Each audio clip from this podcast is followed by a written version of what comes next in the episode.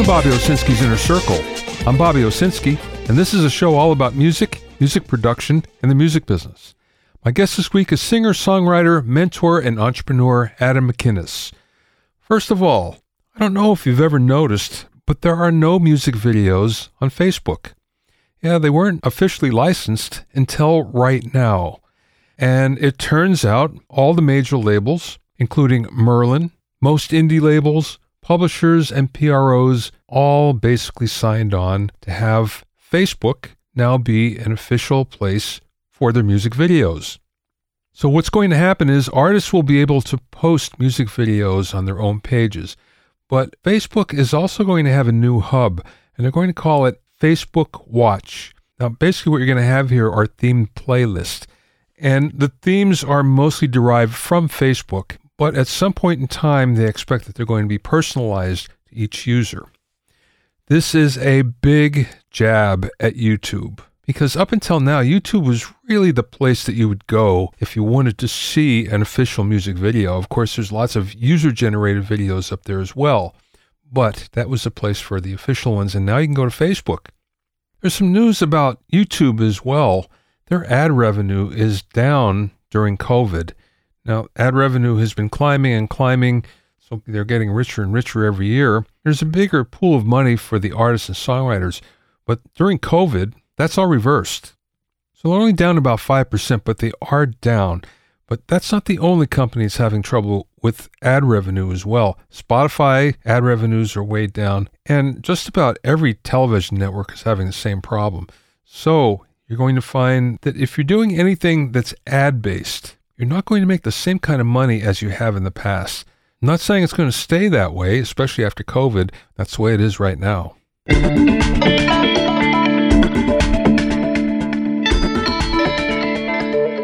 If you have any questions or comments, you can send them to questions at BobbyOInnerCircle.com. You can also sign up for my free vocal mixing techniques mini course at BobbyOwsinskiCourses.com. You can download free ebooks and PDF downloads of mixing, production, mastering, and social media at BobbyOwsinski.com forward slash free hyphen resources.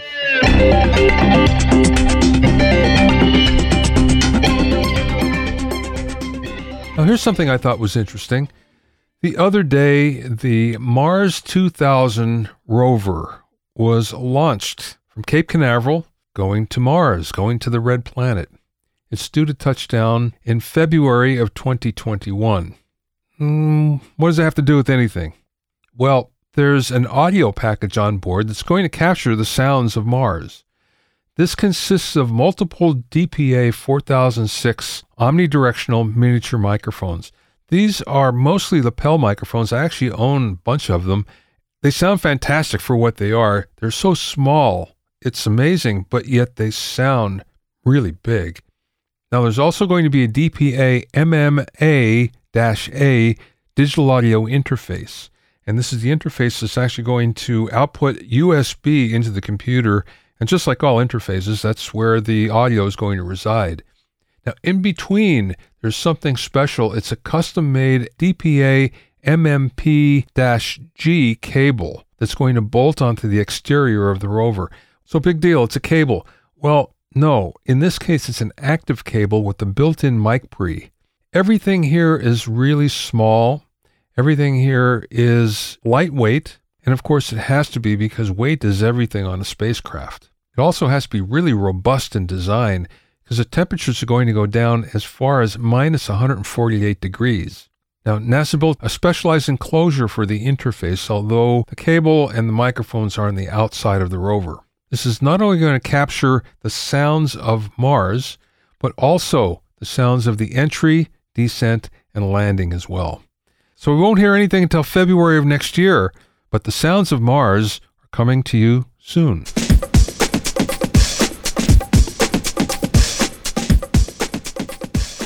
My guest this week is Adam McInnes, who's a singer songwriter most known for his work on television and film, as well as collaborating with top DJs in EDM.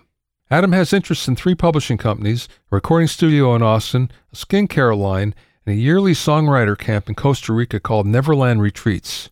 His online platform called Billboard 500 Club, where he gives out mentoring information and advice regarding the music industry, has gained a vast following. During the interview, we talked about how social media can bring an artist a false sense of worth, how to land an investor and how much money to ask for, why hip hop artists understand the new music business better than just about anybody else, the ooh factor, and much more. I spoke with Adam via Zoom from his office in Costa Rica. I looked you up online and I wanted to find out as much as I could about you, and there's just so many different things, so many different areas. So I'm kind of curious how it all started, how you got into the business. Uh, for me, I have one of those crazy things that I was a I was a doorman at a nightclub in college, and um, there was a girl who was dancing on the bar. Uh, she had uh, like a go-go dancer, I guess you would call them. They had them in boxes on top of the bars, and um, so I was the bouncer. She was a go-go dancer. We started dating. Turns out she had this amazing voice. It was kind of like Mariah Carey meets Adele. And uh, she had a record deal when we were in college. And she got a $3.6 million record deal to sign to Universal Motown. And she was like, uh, hey, can you come with me to these writing sessions? I've never been in a writing session before. Can you come with me? Because I feel nervous about all these new people I'm meeting. And they were putting her with like Diane Warren and all these top writers from all around the world. And she was like, do you just want to come along for the ride? And I said, sure, like I'll, I'll be your bodyguard. I'm a bouncer at the nightclub. Of course I can keep people away from touching you, you know, I'm already having to keep you away from touching you right now every day on, on a weekly basis, you know? Um, so it started like that. And then I would go in these sessions and I'd sit in the waiting rooms and I would, you know, write a lyric here and then like tell her like, is this kind of any good at all? And, and that's kind of how I started my first co-writes with people was just being the guy in the room. And then I learned that that doesn't always work. Some people don't want you to be the guy in the room. So I had to actually learn the craft. Went to Los Angeles, had a management deal, started to work with trying to write for other people, realized how political that environment can be, where you only have 12 songs making the album, but the artist might put on hold 60 and everyone's like hoping they're becoming the one, but then you have to be the single. It's like all that stuff. And, um, I got like my first couple jobs in the business were really cool because I was teaching. I've always loved to help others. It's kind of just like how my parents always were like, when you learn something that you can share, share it so that someone else doesn't go through the same stresses that, you know, you had to go through. And I started working at a celebrity kids camp for music where they had like, had like Demi Moore and Bruce Willis's kids and Tommy Hilfiger's kids and like all these very, you know, influential people in the world. And they would give me their children. I would work with them on music. And then after that, the parents started hiring me to produce them on their real projects, which led me to like start to understand this world of how different things work in finance. And I was a kid from the city who never had like two bucks really. And so like seeing the way people like did things differently and how they looked at assets and opened my mindset. I went back to entrepreneurship school. And then from there, I kind of learned all the things I was doing wrong for so many years, especially as an artist. And uh, then started to really like hit it hard and started to do a lot of placements, a lot of TV and film and Sync World, developed my companies. And then uh, kind of like I just kept stacking and building and building, building. And um, that's where I'm at now. You know, doing, doing a lot of TV and film has been my, my bread and butter. And it's like the world I'm focusing on because I see sync as the world that if I'm looking at a stock, it keeps rising in TV and film where like touring, especially now is going to be going down.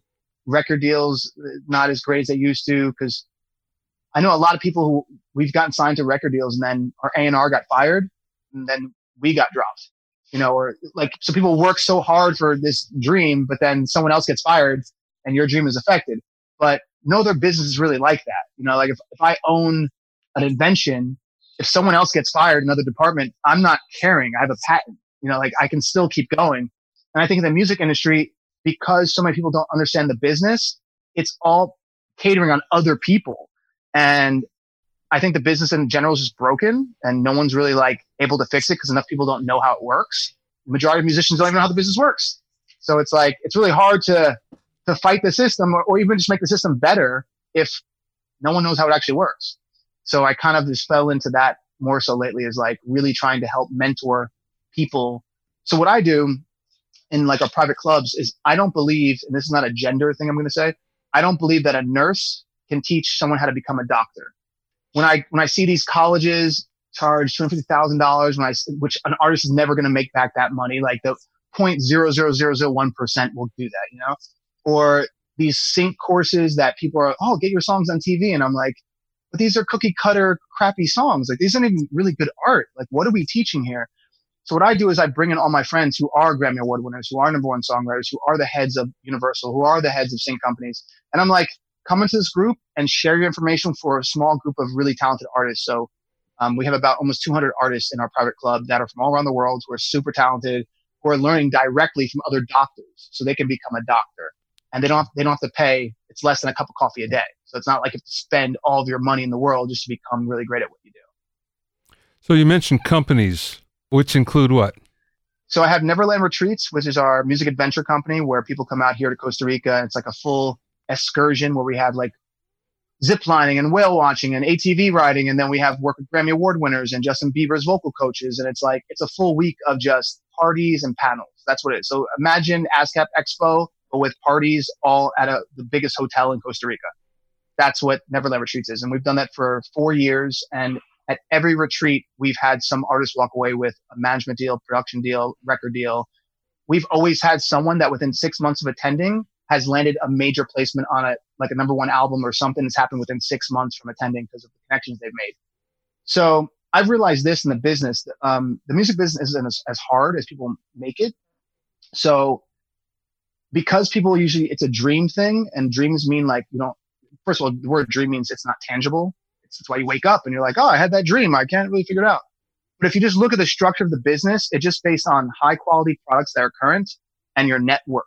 As long as you have those two things that are current and they have to be current, then you'll have net worth. It's when people have dated songs and dated connections that they don't have a net worth and their net worth starts to, to kind of suffer. So I realized as long as I can find people who are making great music that is current and link them up with people who are looking for great music who are current, they're always going to have a spark. Um, so that's Neverland Retreats. Uh, the Billboard 500 Club is a private club, which is modeled after the movie 300. I don't know if you've ever seen that movie where the Spartans like go and fight, you know, the, the whole army. It's 300 men and that women that fight. So I believe that with only 500 people, I can change the the heart of the music industry by just equipping 500 people with the real knowledge of how it works and not not the book thing of like, oh, this could happen and you could be bar and you could be in a restaurant and you could. I'm like, I'm going to show you from everyone else let's have everyone who's actually executive tell you how the business works. So that way you're not wondering anymore and spending too much money or time. So that's the Billboard 100 Club. Um, and then I have a company called Kimora, which is a sync company that just opened in January. We signed our first artist, which is myself and four extremely high level executive lawyers and producers in that company, which is that company is a is a it's a powerhouse of some of the top music entertainment lawyers, uh, sync music supervisors who have award winning for like the movies like Whiplash and things like that, like very major prominent films in music. And then I'm also a partner in uh, in a recording studio in Austin, Texas, and I'm a partner in a skincare line, which that one's a random one, but um, partner in a skincare line that actually has got its first, it's on its way of getting its first purchase order from the major, most, the biggest Japanese um, mall mall company chain. Um, so it's it, I'm you know, I'm out here, I'm doing a bunch of different things, but all of it's kind of focused around music and the skincare line just happens to be something that I'm passionate about because it's all natural, it's all organic, it's cell regenerating, better than Neosporin, and it's actually better for like it reduces wrinkles and inflammations and it's all kinds of stuff. You mentioned sync before and how you're concentrating on it. Do you see a problem with it in the fact that advertising rates have really dropped, which are going to affect sync prices as well? Uh, I haven't seen a drop for myself. I mean, my, my financial security is totally fine and it keeps on building.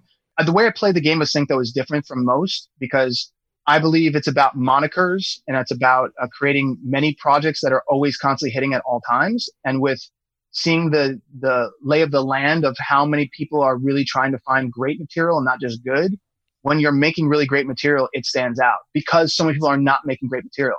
And as an executive and someone who gets a lot of demos, I can tell you that on a weekly basis, after 200 demos, I'm only finding two songs that are even good. Like it's it's that tough in the marketplace because I think, unfortunately, the music industry changed because back in the day it was about being a great musician and not doing it for just the attention of online social media. And now people just call themselves musicians. It's almost like, in order to be a professional, what you do, at the end of your name is an OR or an ER you're a doctor, you know, it's OR or ER. So if I say, if you said, Adam, what are you doing? I said, I'm a basketball player. You would assume that I've mastered the thing I just told you because I say I'm a basketball player. But if someone says, what are you doing? You say, I'm a singer. That doesn't mean you've mastered it. If someone says, I'm a songwriter, that doesn't mean you have more than five songs. If someone I'm a producer. Like, do you know? No, you're a track writer. You're not a producer. So like, because people just give themselves a title, our industry, when I say it's broken, it's, we're the only industry you can just call yourself whatever you want without having to go through any kind of bar exam or even have to worried about your title being stripped from you. I'm a manager. What makes you a manager? Because I'm a manager. like, like there's nothing that has a pre-qualifying uh, part. So for me, I think as long as you're making really great music, you have a career in this because 99% of people are just not making great music.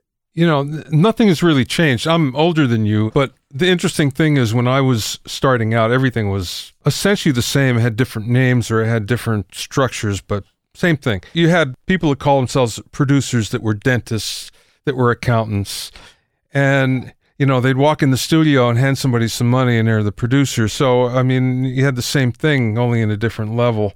Well, also, it's you're talking about back then, though the uh, the ability to access it at the level it is and to promote it was not at that same thing. So what happens is if you multiply where you were from times now, what is there, 9.4 million songs released on Spotify, you know, the amount of songs that can be released with no gatekeepers, what happens is it overfloods and oversaturates the market.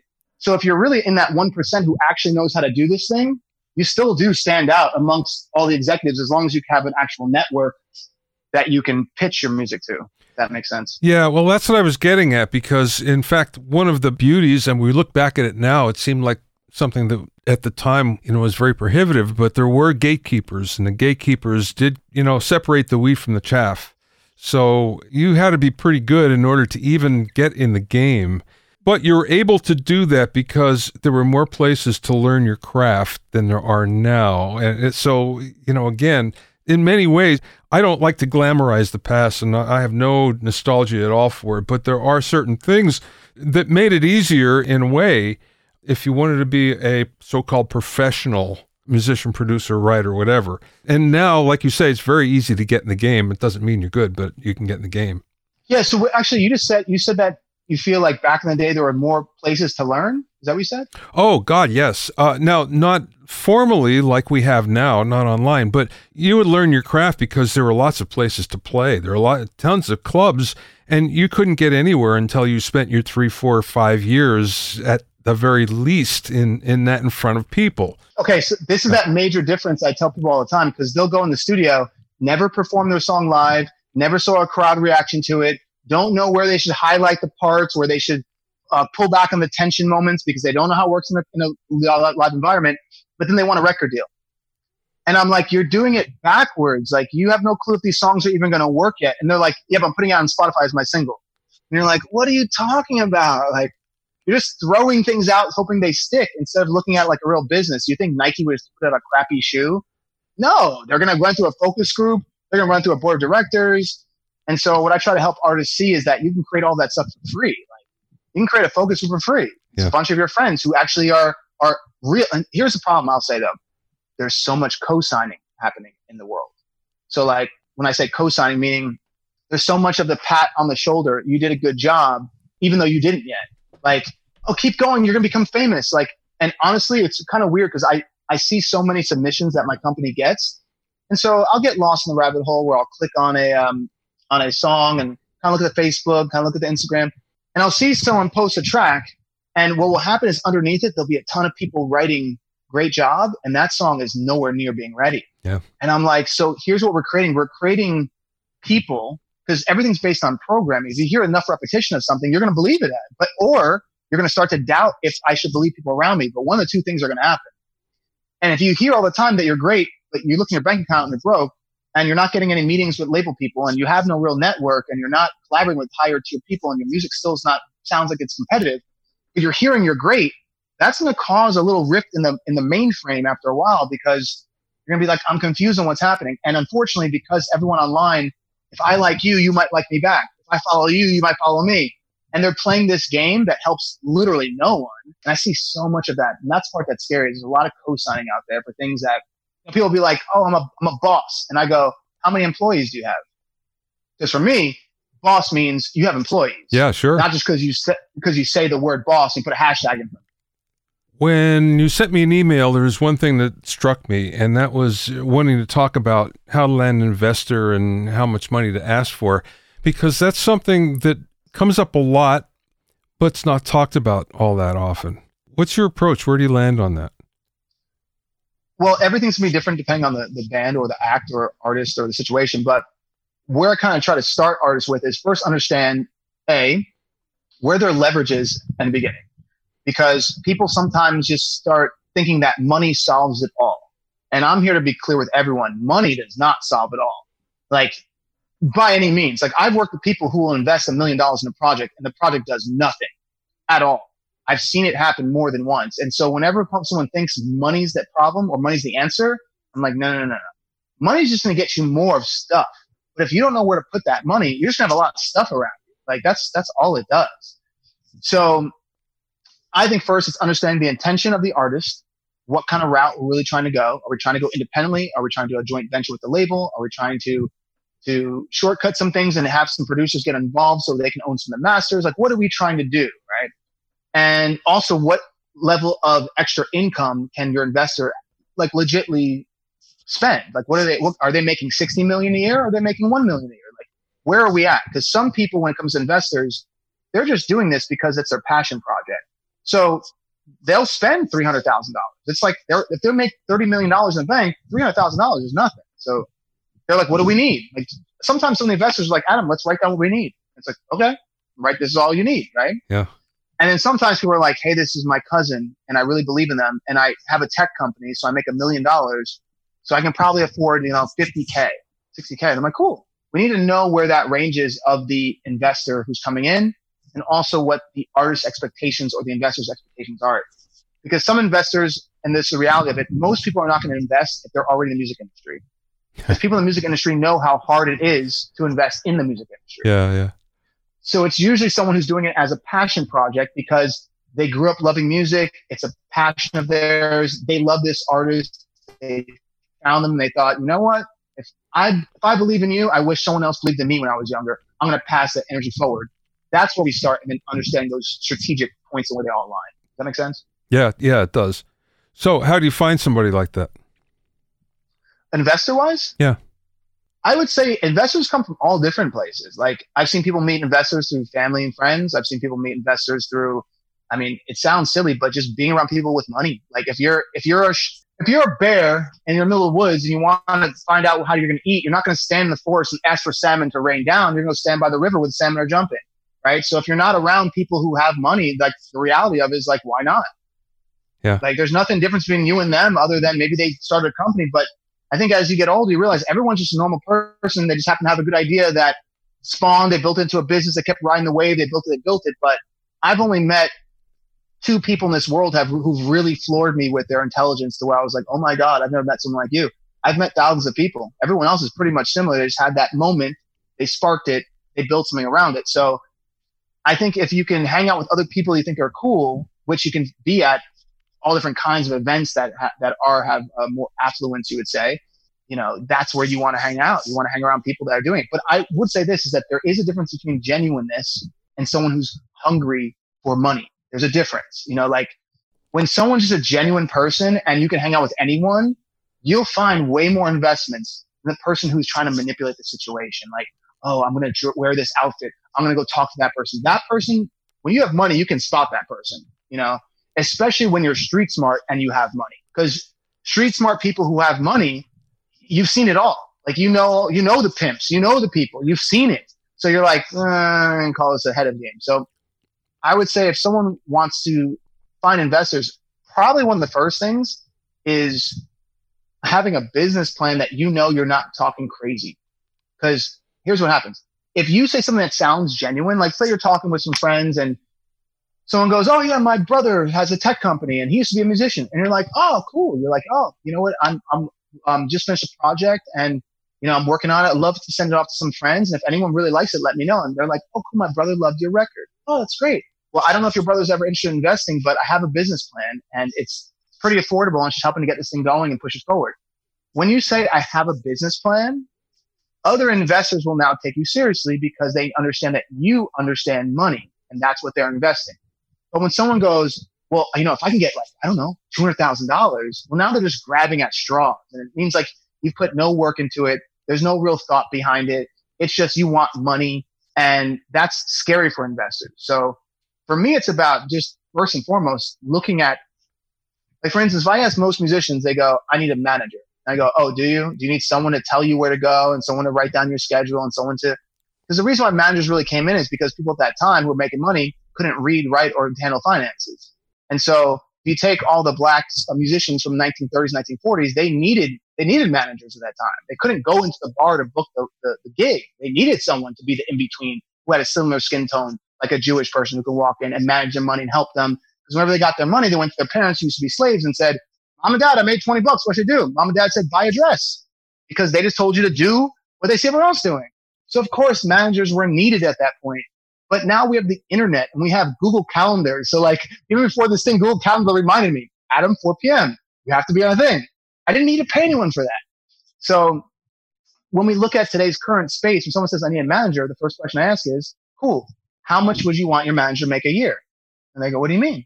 And I say, okay, how much would you pay an assistant? And they go, well, if I was making money, I'd pay an assistant like 40,000. I say, cool. So how much would you pay a manager who's managing your whole entire career? And they go, at least, at least 80. Uh, oh, you pay your manager $80,000. Yeah. Okay, cool. How much do you have to make for that to happen? And they go, uh, it's like, you never thought of it, huh?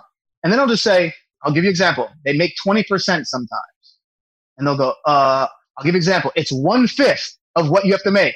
Uh, take the 80,000, multiply by five.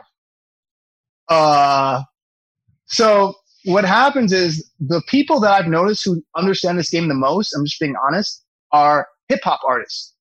Because hip hop artists like Russ and Tory Lanez and a lot of these guys, they've been striking, and Macklemore and Chance the Rapper, they're striking their own joint venture deals. They know what it's like to hustle. They understand what it's like to build a culture around their music and not just have a song land or not. They're building up teams of people behind them. And when I show, so I said to pop artists, pop artists is usually just themselves. They haven't found like another 10 other pop artists. They all write together and they're all pushing one another. It's like very rare to find that. Um, but hip hop artists seems to happen a lot. So I say first find out how much money you actually need, make a business plan, make it something that is doable. So you're not saying crazy numbers to people who actually know money. It's kind of like people go on Shark Tank and, you know, Mark Cuban says, uh, how much does your company work? What do you evaluate at? And they'll go, one million. And he'll say, how many units have you sold? And they'll say, none. And he'll just be like, what are you talking about? You can't have, well, it's five times the multiple of what we would make. And he's just like, what are you talking about? You read that in the book. So you can't do that when you're dealing with people who make real money. And the best way to come is at the same level or just saying, listen, I need help, but here's what I do know about my business. And I might only need this much to get started. And the reality is that if you're trying to do like joint ventures with bigger labels, you don't need a lot of money. Like I've, I've been involved in some projects that I, I don't want to say I feel bad for, but I want to say that it's part of the business that I'm like, man, I wish the investor would just listen to me. I wish the investor would just listen to me because they wasted a quarter of a million dollars on a product that that literally went nowhere. But it's because they weren't listening. They were just spending the money and spending the money and thinking that eventually the money would come back because in their business that's how it worked. They kept putting fuel on their fire, and in their business that's how they made the money. But in the music industry, I'm like, no, no, no, no. It it happens from different revenue streams. So if your artist is not touring, that's a revenue stream that you've cut off. If your artist is not writing songs for TV and film, that's a revenue stream cut off. If your artist is not writing songs that can fit on radio yet, that's a revenue stream cut off. So like, I'm telling you how to get them into making revenue, but you're not telling the artist they have to change it all. And you're just going around whatever their visions are about like, I'm going to become the next Prince. And I'm like, but you can't even play the guitar like Prince yet. I'm so confused at what's happening. One thing I saw when I was looking at your site was you had something that was a cover song contest. Mm-hmm. I thought was very unique. I don't know that I've seen that anywhere. How did that come about? So I can't stand people who try and make careers off cover songs. I think it is the most annoying thing in the world when you have an artist who actually is talented and all they do is copy other people and they expect their fan base to then all of a sudden they go, now here's my original. And the original is they're not realizing they're training their public to hear hits. And then they play their original that is subpar. And you can see it by the numbers. They'll have like a million, a million, a million, and 90,000 views. And they want their public to like forget that they just try to switch up on them. And I'm like, that's not how it works. It's the reason why I have always people from American Idol and from The Voice and then line them all up and say how many of them have had success past this show. And the numbers go from here to radio. And then you just hear chirping. And it's like, okay, why is it happening? So for me, cover songs work when you make them your own. When you make them your own, well, now we're talking about a whole different because there's Yesterday, Beatles, and Boyz II Men. There's like Dolly Parton's co- cover song that she had that Whitney Houston did. There's like some cover songs that are really like I didn't even know what's that um, song Black Crowes that was written until recently, and I was like, oh my god, that's not that's not this rock and roll band. That's from an old like Otis Redding song. So whenever you find a song that's so good that you didn't even know was a cover, that to me is special, and that's the part of artistry that I think all real artists can do. They can always take a song and make it their own. Um, so I basically challenge everyone. I said, hey, if you can make a song that really is your own, I will then give you three. There's almost like twenty five hundred dollars worth of you know prizes and stuff like that, and I'll mentor you and underneath my all of our mentors, which we have such an amazing roster of mentors in our in our program. It's just insane. Like everyone is just at the top of the top. So uh, yeah, the song that they did, I forget the song that won because we've done so many contests recently, but it was it their version could have been in the movie just the way it was. It was so well done. And it was like an 80s song that they did. And I was like, this is what I'm talking about. Yeah. Um, we had a lot of good artists. There was one girl who made, I wish she would have done the full version, but she sang a version of I Want It That Way Insane by Backstreet Boys. Yeah. yeah. But she kind of sounded like, like Brandy and Monica. And it was like an R&B pop version of the song. And she was adding her own runs. And it, it was just so good that I was like, this could have been on the radio right now and everyone would have forgot about the Backstreet Boys version. Yeah, yeah. Just because it was so good. So I feel like cover songs can lend people like that, but not when people make it a career out of it. So I was trying to help people see that because I've seen so many artists who are on YouTube in the cover song game. They get signed by a, a major artist, and then their career goes nowhere. And there's there's a, literally a litter full of people like that online that have never re- never will get a record deal, you know they're they're on tours just doing cover songs to other people it's like a glorified wedding band and there's nothing wrong with that if you're using that to make money on the side but if you're going to be living to be an artist like at some point you got to be like what am i doing? I'm just writing everyone else's stuff and then saying it's my own and it's really not. All right last question. What's the best piece of business advice that either somebody imparted to you or maybe you learned along the way? Best piece of business advice. Ooh, that's a tough question for someone like myself. Uh, okay, let's let's go to the center point of something because um, everything revolves around a center point. So, all right, um, there's something that I created called the ooh factor. So, have you ever had this experience where you've had something to drink and you're like, ooh, this tastes good? Yeah. Right. You get a massage, you're like, ooh, that feels good right there. Right. You say, ooh, this smells nice, and someone shares it with you. So whenever something hits one of your senses and it's at a level that's above the normal homeostasis point of view, you get shot with adrenaline that rushes through your body. And the way you express that adrenaline is by saying the word ooh. Okay, so you say ooh, and then with the language that you've been taught, you then tell everyone in the group what that ooh means. So you share with everyone in the group based around what made your adrenaline spike and say ooh. So ooh serves us as two purposes in our tribal you know, groups. One, it says, everyone pay attention to me. You say, ooh, everyone goes, what? So it's pay attention to me. I have something that's good for our survival. That's what it is. Pay attention to me. I have something that's good for our survival.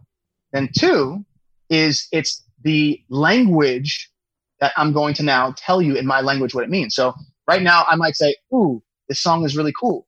But in some other language, they're going, ooh, and then saying, dayu dairashi, or ooh, no, no, no. Like whatever they're saying, they're saying ooh first, and then explaining it with their language. Okay. Yeah.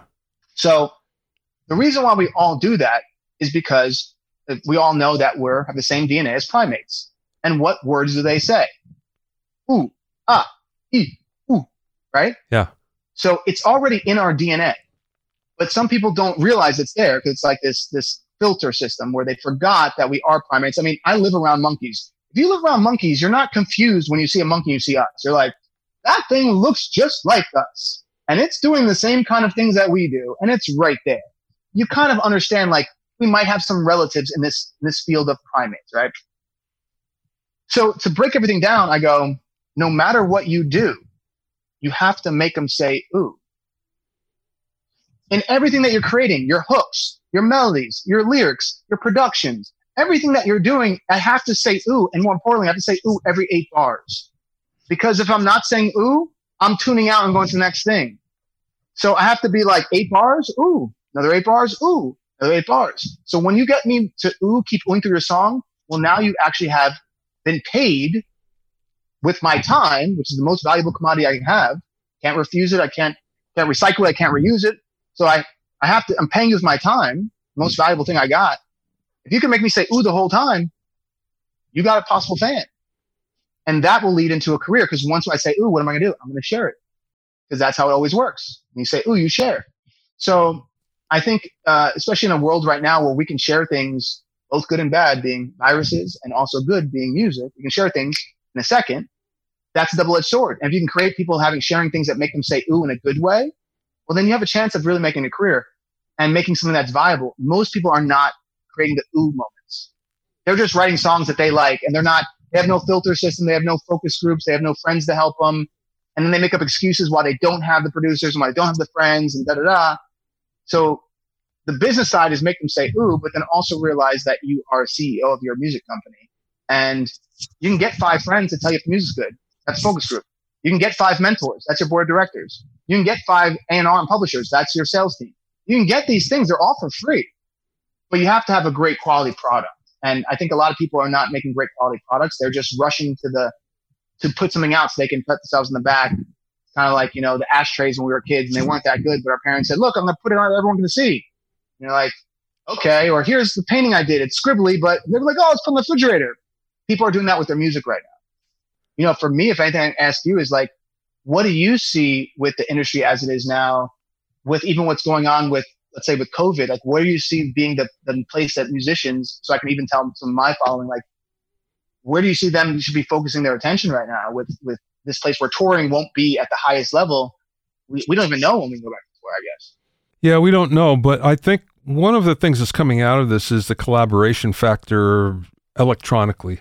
You know, we're all doing it. It's getting easier. It's proving to be easier than anyone thought and more productive than anyone thought. So I think that's one of the good parts. Totally agree with you on that because I've had so many online contests and like collaborative things we've been doing. And you're right, some of the songs that are coming out are truly amazing. And we're setting them we're getting sync placements, and we're doing that all virtually right now, which is cool to even see happening. I think the fact that people want to collaborate, but they always felt that they'd have to be in the same room, which is ultimately the best, but nonetheless, it stopped a lot of people from doing anything because you felt, well, I have to go to wherever they're at or they have to come to me. I have to wait for that to happen. So now there's more of that happening virtually. The barriers are down. I think that's a good thing. If you can share from me, just so I can know, what would you say is like one of the best piece of business advices that you have? Endurance and stamina mm. are the best mm. things. The people that I've seen make it from when I started are the ones that stuck with it through thick and thin. And it doesn't necessarily mean that they're superstars in what they're doing. It means that they're making a really good living and they're enjoying what they're doing. In fact, it's the ones that really toughed it out. As you well know, things are tough sometimes. And those people that didn't stop are the ones that are still standing today. I mean, literally, what you say is what I tell everyone. I'm like, when I first started this, when I was in college, there were so many. I, w- I got really lucky that the house that I lived in, I was saying my ex girlfriend was like a singer, but she was friends with all the other great singers in town. And so they always come to my house. And so I couldn't sing. I was in college, but on a normal Friday, I mean, I'm hearing them harmonize and do this. And a lot of people from that time, they all got record deals. Some of them became famous, like well known acts over the years. And I remember thinking like that all started in our house, this four bedroom house, and all these people came out of it. But every single one of them, except for the one band that's really like well known, everyone else stopped over the years. And they had the record deals. They were on the tour with NSYNC and the Backstreet Boys and you know the Britney Spearses, and they did all this stuff. And I, when I try to tell my mentees, I'm like, I feel like the reason why they didn't keep going is because they had a dream of what the business was, and when that dream didn't equal what they saw in reality, it kind of uh, stopped their momentum instead of them figuring out like, oh, I just is a business and I'll just learn how to make this business work for me. They were like, oh, I don't know. Even though they went to that spot, which so many people were trying to get to that record deal, even though they got that, once it didn't go the way they wanted to, they just, just fell off. Or, you know, they just said, uh, I'm going to start a family. And they just said, okay, my family's taking much time. I need, they go, I need to do something more practical. Yeah. And I would go, yeah, but like you can make music practical if you make it a business. And most people just weren't. They were only doing it for, like I said, for some sort of like accolade. They want to be famous. They want to have this experience. They want to see be in the movies. And then I'd be like, well, you might have to write 100 songs this year. They're like, 100 songs? I don't want to do that. And I'm like, a lot of us who are at the top are doing that. You know, we're writing 50, 100 songs a year, and that's why I have catalogs and able to play stuff. And some people are like, I just want to do my six song EP. You know, that might not work. There are a lot of places that you can go to find out about Adam and his companies. You can start at cloud9music.nl. It's all one word, cloud, the number nine, music.nl. You can also go to thebillboard500.com. It's one word, thebillboard500.com. And finally, neverlandretreats.com. Again, all one word, neverlandretreats.com. Thanks for listening and being in my inner circle. Remember, if you have any questions or comments, you can send them to questions at bobbyoinnercircle.com. To listen to other episodes of Bobby Owsinski's Inner Circle, go to bobbyowsinski.com, select the podcast tab, or go to bobbyoinnercircle.com, or you can find it on iTunes, Stitcher, Mixcloud, Google Play, Google Podcasts, Spotify, Deezer, TuneIn Radio, Radio Public, and Podbean. At BobbyOwsinski.com and BobbyOInnerCircle.com, you'll also find a sign-up form for my newsletter and for alerts for new podcasts. This is Bobby Owsinski. I will see you next time.